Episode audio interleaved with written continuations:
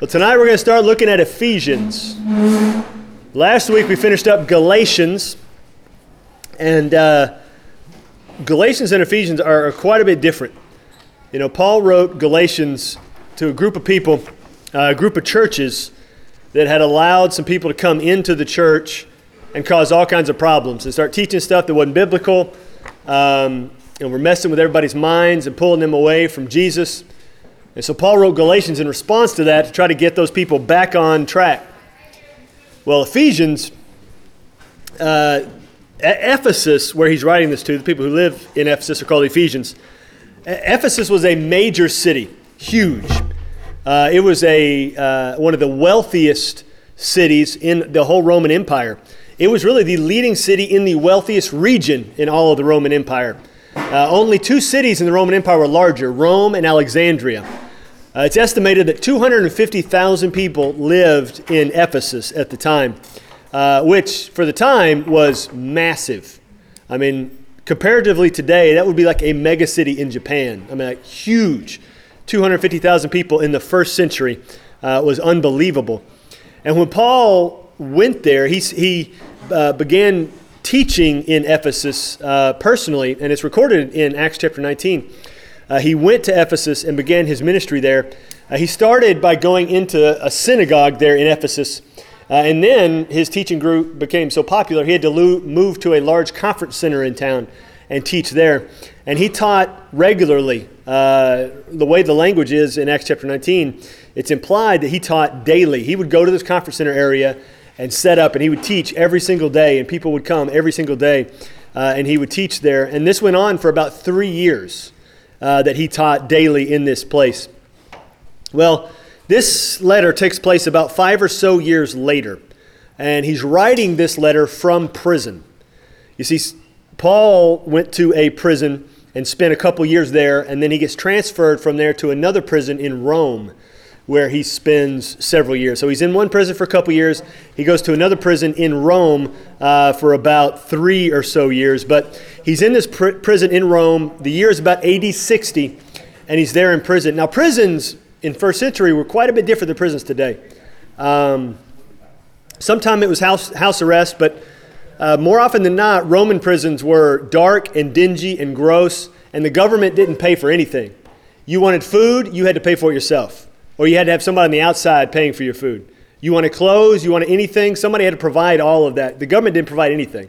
All they gave you was a hole to stick you in uh, and a guard to keep you from running away. Uh, and so Paul is there. There's provision being made for him, and he's writing this letter to the Ephesian church from a prison in the capital city, Rome. And so let's start Ephesians chapter 1, starting in verse 1. Paul writes, Paul, an apostle of Christ Jesus by the will of God, to the saints who are in Ephesus and are faithful in Christ Jesus. Now, he starts this letter like he does most letters, and honestly, this is the way, uh, this was the common opening of first century correspondence. First century letters is the person who wrote the letter would put their name first. And so he writes here that he's an apostle of Christ Jesus by the will of God. Uh, that he said he's an apostle uh, that that apostleship was made through the will of God. It was not his intention, it was not any other man's plan, it was God's plan for him to be this. Uh, and so, he, he, rather than his state of being an apostle, uh, it was the direct result of God's involvement in his life. And so he's writing this, he says there in the second half of that verse, to the saints, that is, the believers who are in Ephesus. Uh, but not just people who call themselves believers. Hey, you notice that there he says, to the saints who are in Ephesus and, and are faithful in Christ Jesus. So he's writing to the ones who have remained faithful. They faithfully follow Jesus, come what may. And so he's writing to the faithful believers in Ephesus. You know, churches then were not organized like churches are today, with a whole bunch of denominations meeting in various buildings around town. Back then, Christians met wherever and whenever they could. And in many cases, they met in houses almost daily, and then periodically they would get together in large groups. So the idea of many scholars is that this letter was meant to be distributed among the groups of those little churches there that meet around the city of Ephesus, of those believers uh, that are meeting all around town. And so he writes this letter to the Christians who are faithful in Christ Jesus. Now, don't raise your hand, but does anybody know Christians who are not faithful? I can tell on your face you do. uh, yeah. Uh, but he's writing this to the faithful ones. Uh, verse 2 Grace to you and peace from God our Father and the Lord Jesus Christ. Now, this is very similar to Galatians. You know, Paul said grace and peace to you there also. And Paul can't himself grant grace or peace. Only God can provide true and full grace and peace. And so, this phrase he's using, grace to you and peace, uh, he uses this constantly throughout his letters. It is really a, a prayerful blessing that he's offering for the people to whom he's writing. He's praying that the Lord will grant his readers grace and peace in their lives. Now, that grace and peace comes from God, and so Paul is praying that over his readers for grace and peace. Uh, verses 3 and 4. Blessed be the God and Father of our Lord Jesus Christ, who has blessed us in Christ with every spiritual blessing in the heavenly places, even as he chose us in him before the foundation of the world, that we should be holy and blameless before him. Now, in the Greek, verses 3 through 14 are all one sentence, one massive run on sentence. See, if you're Paul, you can make up your the way you write however you want. And so he writes this huge run, uh, run on sentence. And we're going to get into something real heady in a sec. I hope you're ready for it. Because um, he dives headfirst into predestination. And we're going to talk all about it. Um, predestination in the inner circle of churches is one of the most controversial subjects because people get really mad about their side of the issue. Uh, we're going to talk about that and talk about how Paul presents it here. Um, and so this is all one sentence, all these verses here, this whole section, 3 through 14. And so look what he says Blessed be the God of our Father, God and Father of our Lord Jesus Christ. So we're to bless and praise God as best we can, just as he has blessed us with every possible spiritual blessing that exists through the gift of Jesus' sacrificial death and resurrection. The blessing of Christ came with the decision of God to bless the world through him. And that decision uh, was made before the foundation of the world. See, he says there, even as he chose us in him before the foundation of the world. That decision to bless us through Jesus, he made before he even created anything. He made that decision to bless us with Christ. Uh, God knew in his all knowing mind that mankind that he was going to make would sin and that mankind would be in need of a Savior. So God chose to send Jesus as that Savior even before the world was formed. God knew how it was all going to play out before he even started. And so he had already planned to send Jesus before he even started. And so it's God's plan from that moment for all people to come to salvation in him, to come to belief in him, to receive the blessing of Christ. For all people to receive the blessing of Christ that he decided on before the foundation of the world. And we know that not just from this passage. Uh, Peter speaks of this in 2 Peter chapter 3 verse 9. Peter writes, "The Lord is not slow to fulfill his promise as some count slow, slowness, but is patient towards you, not wishing that any should perish, but that all should reach repentance. And so, what Peter writes there, this is what the phrasing he uses is very important. Peter says that God does not wish that any should perish. Now, that word wish in the Greek means to will. God does not will that any should perish, but that all should reach repentance, which is very interesting language that Paul uses there, but uh, that Peter uses. But Paul uses very similar language in 1 Timothy chapter 2, verse 4 when he says God desires all people to be saved and to come to the knowledge of the truth. The word that Paul uses there in 1 Timothy chapter 2, when he said God desires all people to be saved, desires means to will in the Greek. So God wills all people to be saved. But how, how is this possible? If God wills all people to be saved and God wills that no one should perish and that all should come to repentance, how does that play out? Because not everybody does right? It's not God's plan or his will that any should choose to not receive salvation. And so, what God does, he freely offers salvation. And it is his will that all people should receive that salvation. But even so, people still choose not to believe. they choose to not follow God's will for salvation. You ever know anybody who doesn't follow God's will? Yourself, maybe? And so, if God's will is for people to believe in Jesus, to, for people to be saved, people sometimes choose not to follow God's will. There. See, God chose, as Paul wrote in Ephesians chapter 1, God chose uh, whom to bless before the salvation of the world, uh, to bless before the foundation of the world, which, according to 2 Peter 3 9 and 1 Timothy 2 4, that is all people. God chose to bless all people before the foundation of the world. He chose before the foundation of the world who should be holy and blameless, everyone, and yet some choose to not be those things by rejecting that offer of salvation. Y'all with me so far? Anybody not with me? Okay, good. I want to keep you with me as we go because Paul's going to get a little bit deeper in a minute. You see, Scripture is the lens through which we are meant to interpret Scripture, not our own opinions and not the opinions of other people, even if those other people are really, really smart and they're even highly revered because of their smartness. If any of those other opinions do not align with all of Scripture, then those opinions have to be tossed out. And so when there's stuff like here in Ephesians chapter 1, we may not fully understand. We have to take guys like Peter and guys like Paul and 1 Timothy and say, okay, using their own words, how can we interpret this passage? And so if Peter and Paul both say that it was God's will for everybody to be saved, then through that lens, we have to look at Ephesians chapter 1. And so that's the lens we're going to look at. And that's how we're going to, tonight. That's how we're going to interpret Paul's words on, on predestination in these next few verses. Uh, so look at the last two words of verse 4 and then also verses 5 and 6. So here we go. In love, he predestined us for adoption to himself as sons through Jesus Christ according to the purpose of his will, to the praise of his glorious grace with which he has blessed us in the beloved. He predestined us. Now, some people take this and interpret this to mean, using this language through the rest of this passage, that God chose certain people to be saved and certain people to not be saved. And they didn't have a choice in the matter. That God chose beforehand some people to go to heaven and some people to go to hell. So that's what some people say. I don't believe that. I don't think Scripture backs that up at all.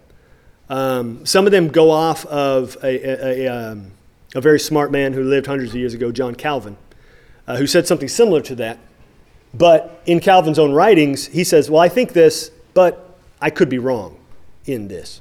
Um, he takes it to the extreme on, on one of these lines of thinking. But when he writes here that God predestined us, the base root of the word goes back to the idea of God knew beforehand. But also, again, like we just talked about, if we're interpreting Scripture through the lens of Scripture, and God's will is for all people to be saved, and yet some people choose not to be saved, then the predestination, God's will for us, would be for all people to be saved. And so, if He predestined us for adoption as uh, to Himself as sons, that's everybody if we're interpreting Scripture through the lens of Scripture. So, because of God's love, God decided before He created the world to adopt us, all people, into His family through the death and resurrection of Jesus. And Paul writes there in verse 5 that this predestined adoption was the purpose of His, last word of verse 5. It was the purpose of His what? His will, which is a word we've been talking about, which we've already seen that word, 2 Peter chapter 3 and 1 Timothy chapter 2 that his will was for everyone to be saved. And so, if his will is for everyone to be saved, then in verse 5, his predestination for people to be adopted into his family was for everyone. But that doesn't mean everyone will be adopted into his family. You see, it's God's perfect plan for all humanity to be saved. But sin diverted God's perfect plan. God's perfect plan in the Garden of Eden was never for Adam and Eve to sin. That was not God's intention. Because if God intended sin, then God would not be perfect. Then God would not be good. And if God was not perfect and God was not good, then there can be no salvation. And if there is no salvation and God is not good and God is not perfect, there is no heaven. And then Scripture is awash wash and none of it's true. See, God has to be all good and God has to be all perfect in order for uh, uh, salvation to be what it is and have the power that it does. If God was not all perfect, then Jesus' death would not have the power that it did. God had to be perfect. Jesus had to be perfect for his death to have the power to cover all of our sins.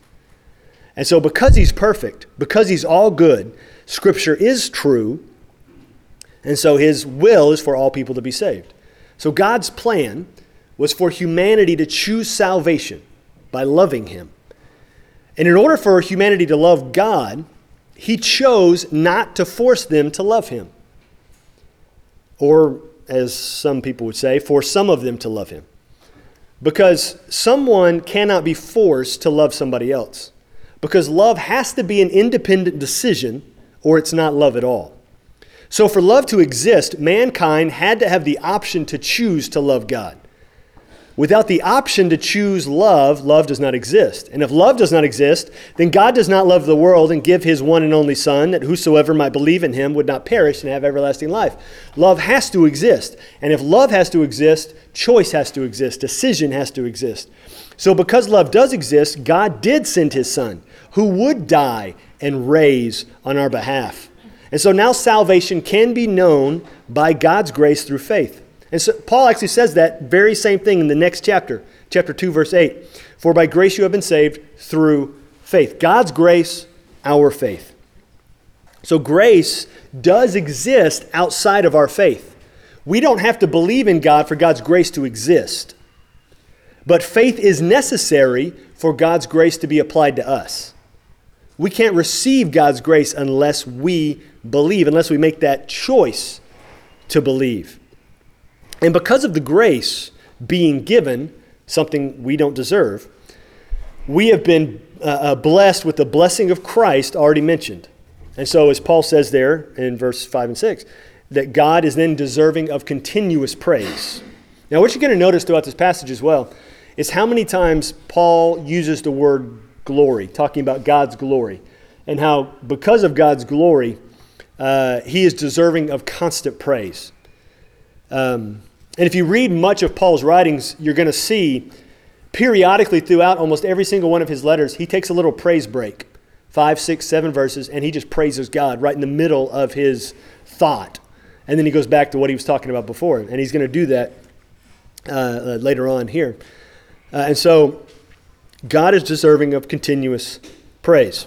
Uh, now look at verses 7 and 8. In him, Jesus, we have redemption through his blood, the forgiveness of our trespasses, according to the riches of his grace which he lavished upon us in all wisdom and insight. So redemption, uh, redemption can be had because of Jesus' action of death. We were slaves of sin and death because of our own choices to sin. But then God brought us out of that slavery and set us free with the payment of Jesus' death and resurrection. And so, through God's gracious gift, Jesus' death and resurrection, granted us forgiveness from all of our sins. And if all of our sins are forgiven, then there's nothing holding us in slavery any longer. For sin held us in bondage unto death, but the moment our sins, past, present, and future, were forgiven, there was nothing that, to, that could hold us in bondage any longer. And so, that verse there, his wisdom and insight into our own personal situations gave him a unique perspective with which to give us more grace than we know what to do with. Uh, look at verses 9 and 10. Making known to us the mystery of his will, according to his purpose, which he set forth in Christ, as a plan for the fullness of time to unite all things to him, things in heaven and things on earth. So, through God's wisdom and insight, the last thing he said there in verse 8, through God's wisdom and insight, he made his previously unknown will there's that word again, his will, known to us, which was his purpose. So his now known, unknown will is salvation through the death and resurrection of Jesus. That's the mystery of the gospel. It is now known, it's not a secret anymore. So it was his purpose to send Jesus at just the right moment. That's the fullness of time. At just the right moment to usher in salvation for all who would believe and bring about the unification of heaven and earth for all eternity. That, that phrase, fullness of time, it's a phrase meaning when the assigned time had reached its pinnacle. It's almost as though Paul were saying God set an alarm clock for when the best time for the gospel to be presented to the world was. And the alarm went off, the angel came, and Jesus was born into the world. Jesus came, died, and rose, and salvation came into the world. And if you study history, what's so fascinating is the very moment Jesus entered the world was the moment, it was the best moment in all of recorded history for one particular message to come to the world and be spread around the world. Because at that moment, the Roman Empire had paved so many roads. At that moment, most of the civilized world spoke one language Greek. They spoke a bunch of other languages too, but at that particular moment, everybody spoke Greek. So you had one common language, you had roads everywhere that made it easy to travel, and so it was a unique time for the gospel to be presented to the world and taken everywhere. And then we come to verses 11 and 12.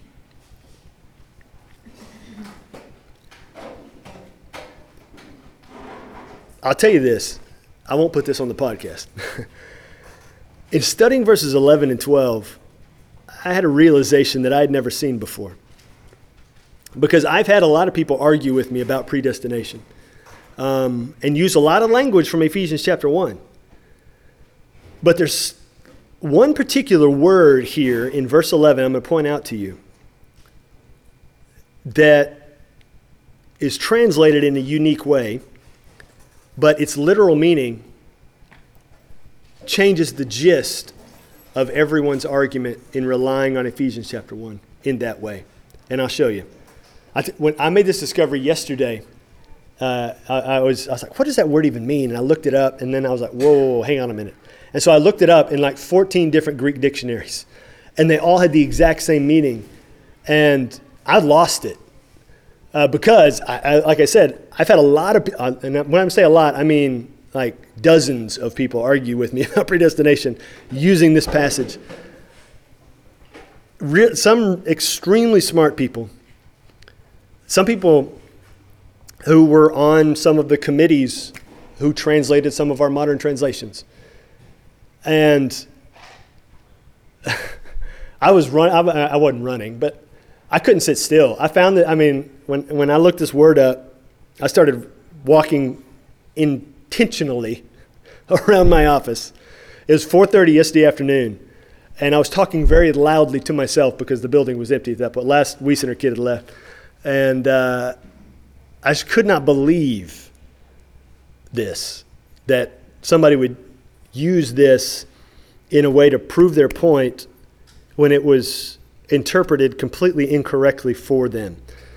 But let's look at it, and I'll show you what I mean. Verses 11 and 12.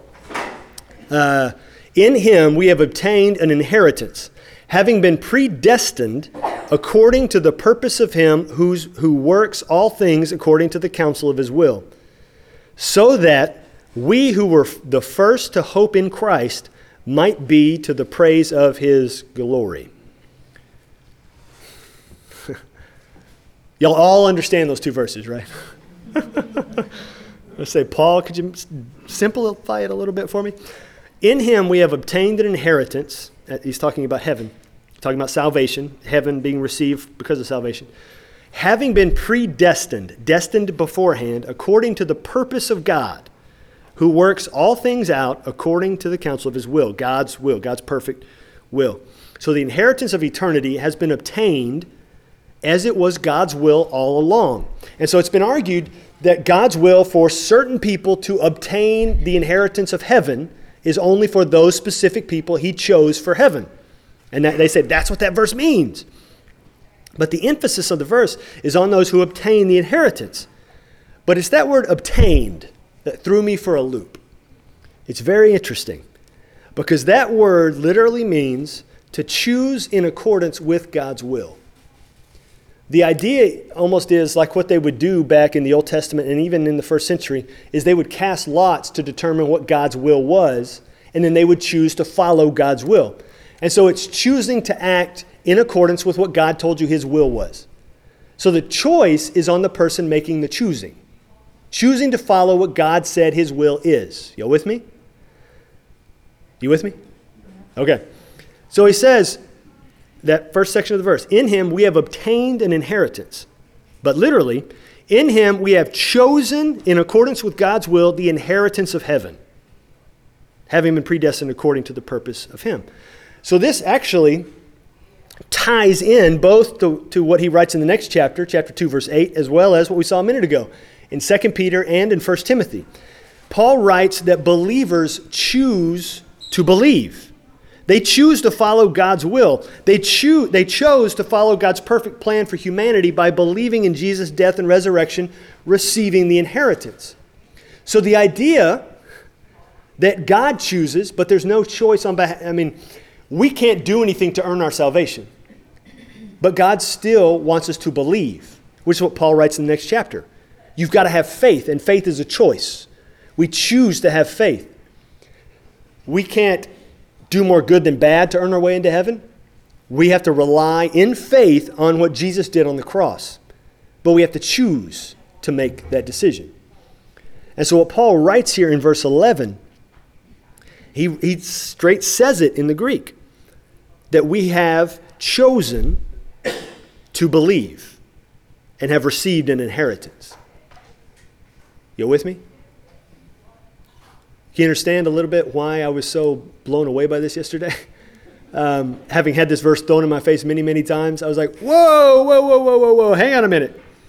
And so I pulled up my software and I start going through every one of those Greek dictionaries, and I'm like, how can every one of these say that this is what that word means? And um, so I did. If you, if you came up to the church after 4:30 yesterday, you heard me talking to myself an awful lot and really, really loud. Uh, I was blown away by this that to choose in accordance with God's will, this inheritance. It's having faith, it's choosing to believe. See, faith is similar to love in that you cannot be forced to have it.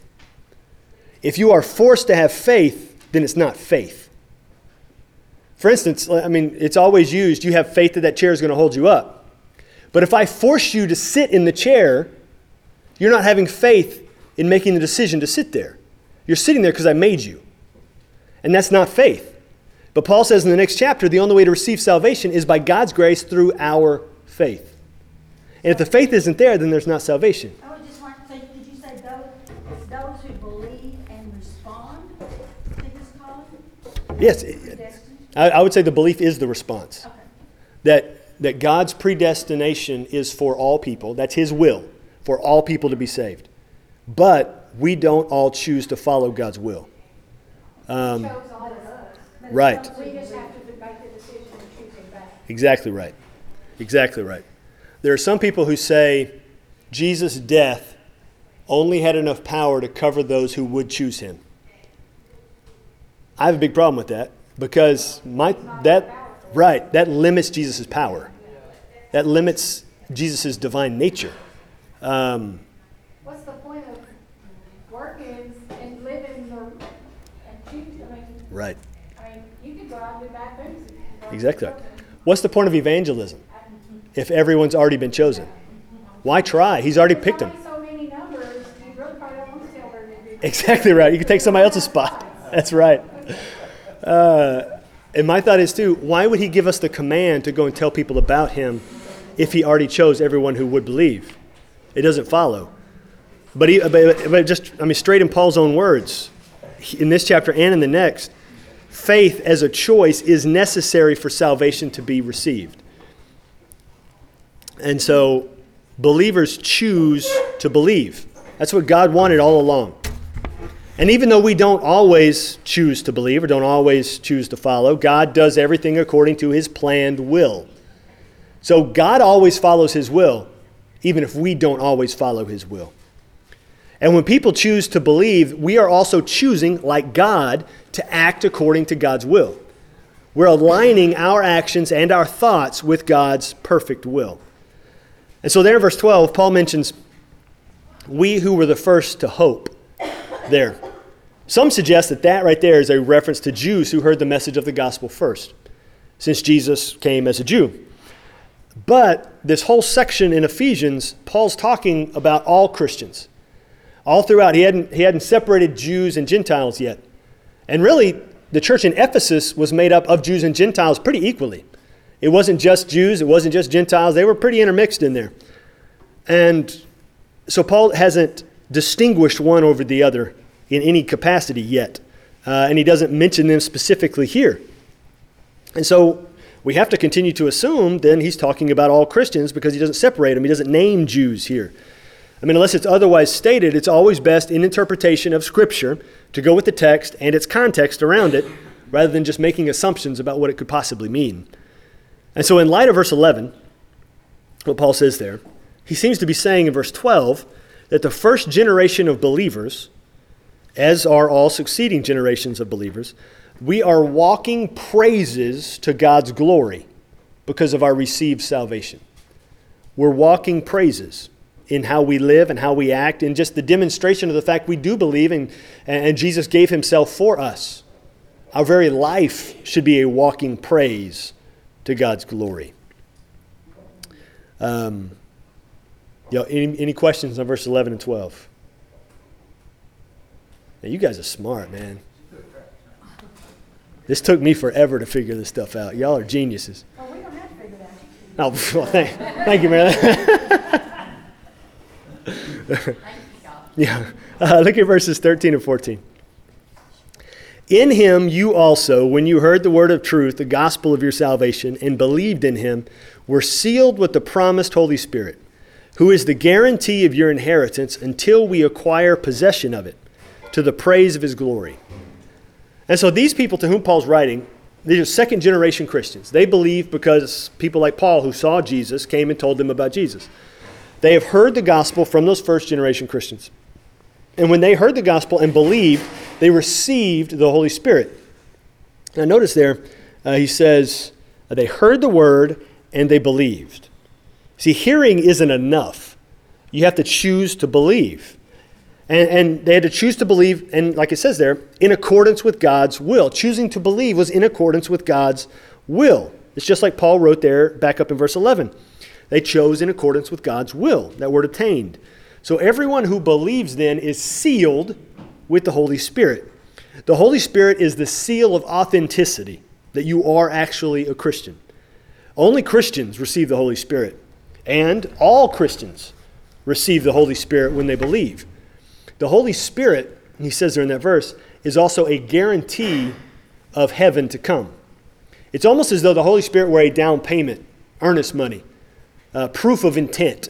He gives us the Holy Spirit like our, our access card into heaven. I mean, the Holy Spirit is God's Spirit in us, allow, granting us access to God's very presence in heaven. So we're guaranteed heaven because of the presence of the Holy Spirit within us. Notice also there in that passage, uh, Paul again speaks of praising God. So it seems that praise, it's a fundamental and foundational part of Paul's life. And Paul's in prison. He ends up, we believe, we don't know for sure, but we believe he gets out of prison here, then gets rearrested and is beheaded for being a follower of Christ. And here he is in prison in Rome, praising God and telling other people, you need to praise God too. And if, if I were in the first century, in the deep, dark, dank Roman prisons, only able to eat what I can afford, even though I'm in prison and can't work. Just transparently, I think I'd have a hard time sometimes praising God. I mean, being a 21st century American in our comfortable lives compared to the rest of the world, it'd be hard to be transported to that circumstance. But that was Paul. He's there, and he's praising God. He's telling other people to praise God, and he takes a moment to, to dictate this letter to somebody else to send to a church to encourage them in their faith. He's that strong in his faith in prison. He doesn't think, well, these people aren't going to listen to this because I'm just a dude in prison. He writes the letter to encourage them in their faith. And he's praising God where he is. And look at what he says next offering encouragement to them. See, th- this should be this should be encouragement for us that in every aspect of life, no matter what we're going through, no matter where we are, we should offer encouragement to anybody and everybody. Because we don't know where they are. We don't know what they're going through. All we can see is the outside of what we can see. We don't know what's behind the scenes. And so here's Paul in prison. Look what he says. For this reason, Because I have heard of your faith in the Lord Jesus and your love toward all the saints, I do not cease to give thanks for you, remembering you in my prayers. So, the faith of the Ephesian Christians and their love towards all believers has been so impactful that word of, its, uh, of, of their faith is spreading around and has even reached Paul's ears, locked away in a Roman prison. And so he writes, I've heard about how great your faith is. I've heard about how much love you have towards all the believers. And I always thank God for you, remembering you when I pray. So their faith is powerful. Their faith is, is, is unwavering, so much so that it's commendable by Apostle Paul. But it also commendable is their love for other believers. Lack of love for each other was just as much a problem then as it is now. People were selfish then, just like people are selfish now. Christians back then and now treat each other poorly sometimes because of social status or clothing or history or reputation or offense or political affiliation or because of where somebody lived. And they treat somebody as less than or treat somebody in anger or bitterness or frustration. But Paul says to the Ephesians, you guys aren't like that. You love everybody and anybody no matter what. No matter what they said to you, no matter how they acted around you, no matter what they did in the past, you love them irregardless. Paul is praising them for their limitless love that they're acting on towards all kinds of believers whom they're encountering. And as a result of such reports, Paul says there, he continually thanks the Lord for them, for their faithfulness and their love. Do you have anybody in your life that you continually thank God for all the time? Sometimes when we thank God for people, what can end up happening is we become so accustomed to a thankful spirit that we stop thanking God for them. And we take them for granted because they're just there. And so we, we, we don't thank God and we don't say it to them. We don't thank them. And we, do, you know, we just take them for granted because they are there. But their consistency in and of itself should be a reason for thanking them. And so Paul says to the Ephesians, I always thank God for you, always. And he had a special relationship with these Ephesians. He had spent uh, uh, three years there. And on his trip to Jerusalem, where he knew, God had already showed him, he was going to go to Jerusalem and he was going to be arrested and taken to prison. And he was going to end up going to Caesar. God had already shown him that. On his way there, he stops and spends time just with the Ephesian elders, the leaders of the church. And they, they weep and they, they, they have a great time together, but then they weep as he departs because they know where he's going. And there's such great love Paul and these people have for each other.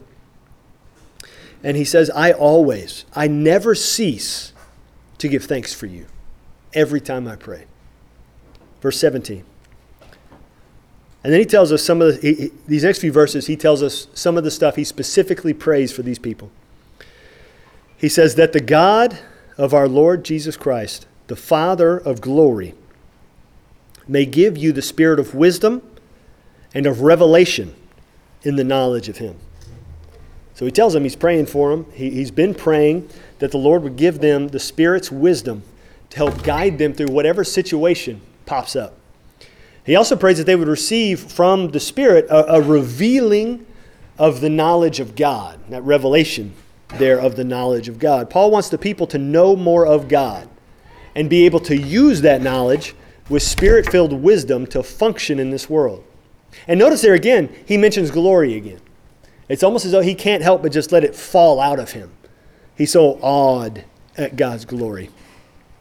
He continues to, to talk about what he's praying for them, verses 18 and 19. He says, That you, having the eyes of your hearts enlightened, that you may know what is the hope to which, you were, which he has called you.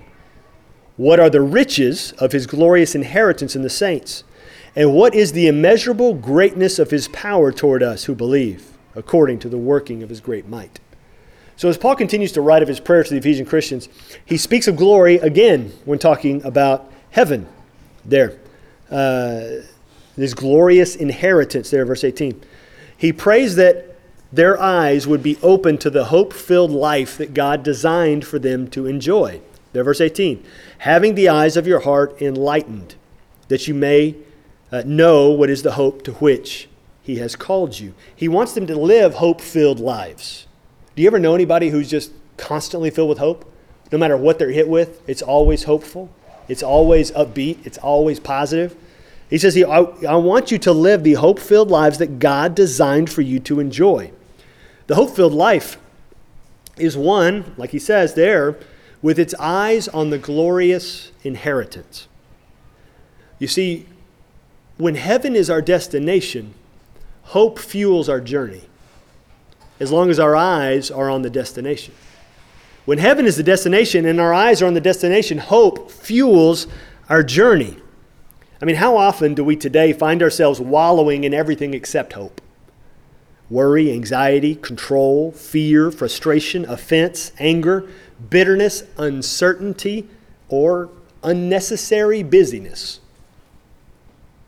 And we, I, I, use that word intentionally, wallow in those things rather than basking in the hope that he intended us to have. And just as Paul prayed for these people, we ought to pray for ourselves and for each other this very same thing.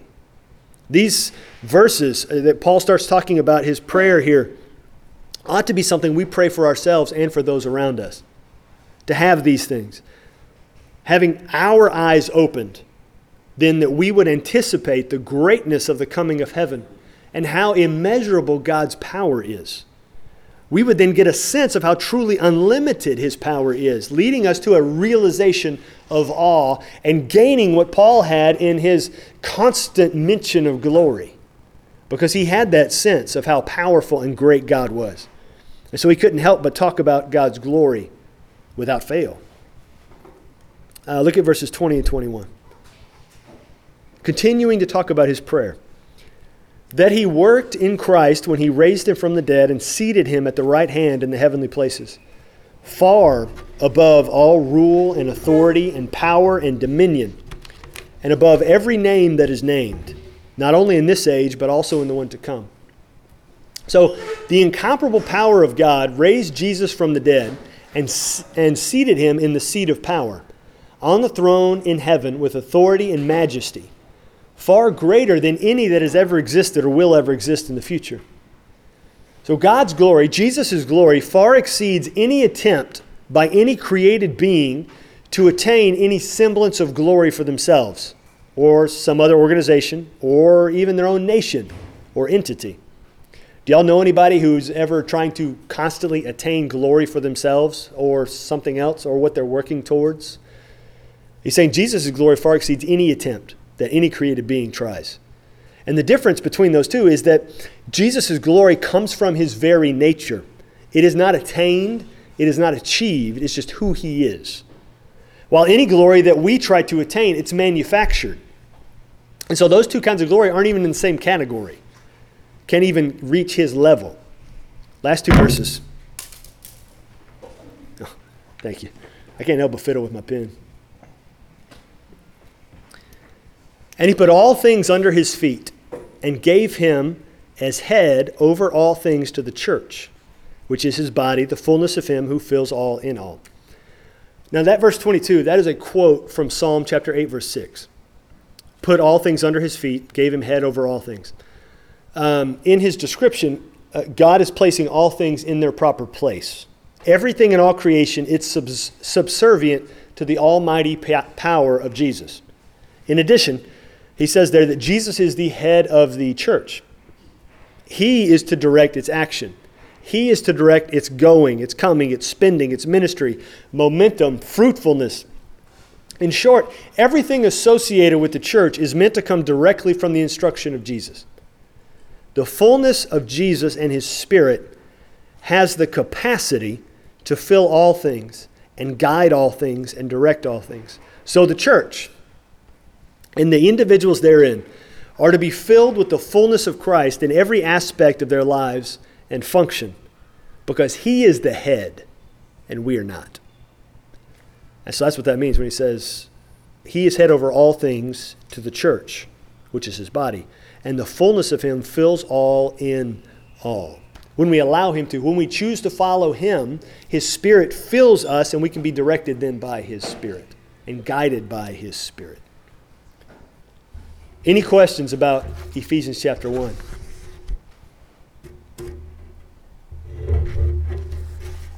if you were here for any of the Galatian study, you can, you can tell a little bit.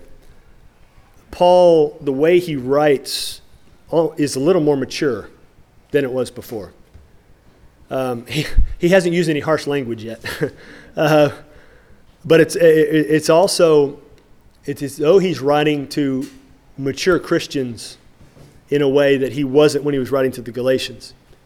It was like, it's like when you talk to your kids. It's, it's, Galatians is almost like he's, he's writing to his kids when they're like 7, 8, 9, 10. And then Ephesians, he's writing to his kids when they're 25, 26, 27, uh, maybe 30 kind of deal. It, it, they're different age, different maturity, different levels. Um, not that there weren't people in the Galatian church that weren't mature, and not that there weren't people in the Ephesian church that weren't immature. Uh, but the way he writes, and he's also matured. I mean, it's years down the road. He's a different person now than he was then. He's had a lot more experience, and he's writing from prison. He's got a lot of time to reflect. About AD 60, Ephesians. And uh, we believe Galatians was written sometime before that 5, 10, 15 years, somewhere in there. Uh, well, more than five, uh, more than five years. Um, so maybe somewhere in the 10 year range. Do what? Didn't he spend more time with the people at Yes. Than he did at Oh, yes, too? far and away. I mean, he was with Galatia. I mean, he was in Galatia maybe a year and a half, maybe. Um, so at least twice as long, if not more than that. I mean, even before he spent that three-year stint in, in Ephesus, he had stopped by on like he'd spent one night on his way somewhere else, and he came back and spent three years there. Um, and so he was so intrigued by that. But then we can see because of the connection he made with the people and, and spending time with the elders on his way to be arrested, there was a connection with the people of Ephesus that was powerful. I mean, you can look back in, in your own personal history and, and you can know people that you have a connection with and love for in a powerful way. Uh, maybe even people you hadn't seen in 5, 10, 15 years. But that connection's still there um, because of something that happened, a common experience possibly, or something that went down.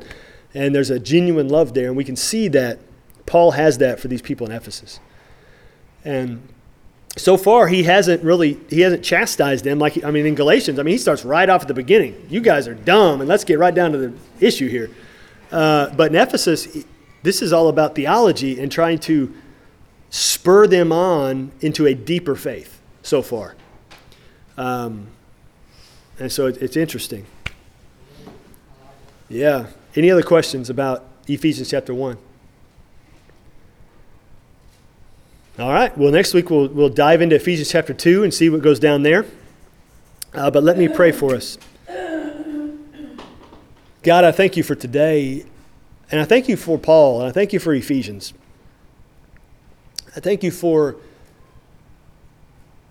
the way he writes and how encouraging he is, not just to the people he's writing to, but to us today, now, you know, millennia later reading this and how encouraging this can be to us in our current predicaments today, but also how instructive it is and how we're to interact with each other and treat each other with that same kind of love, regardless of the people who confront us and people who come into our lives and you bring into our lives. And we're to love all of them and to, to, to demonstrate the love you had for us and to choose love and to choose faith constantly at every opportunity and at every juncture. So, God, I pray we would follow you wholeheartedly, full of faith, because he writes there in verse 23, you have filled us. God, we thank you. In your name I pray. Amen.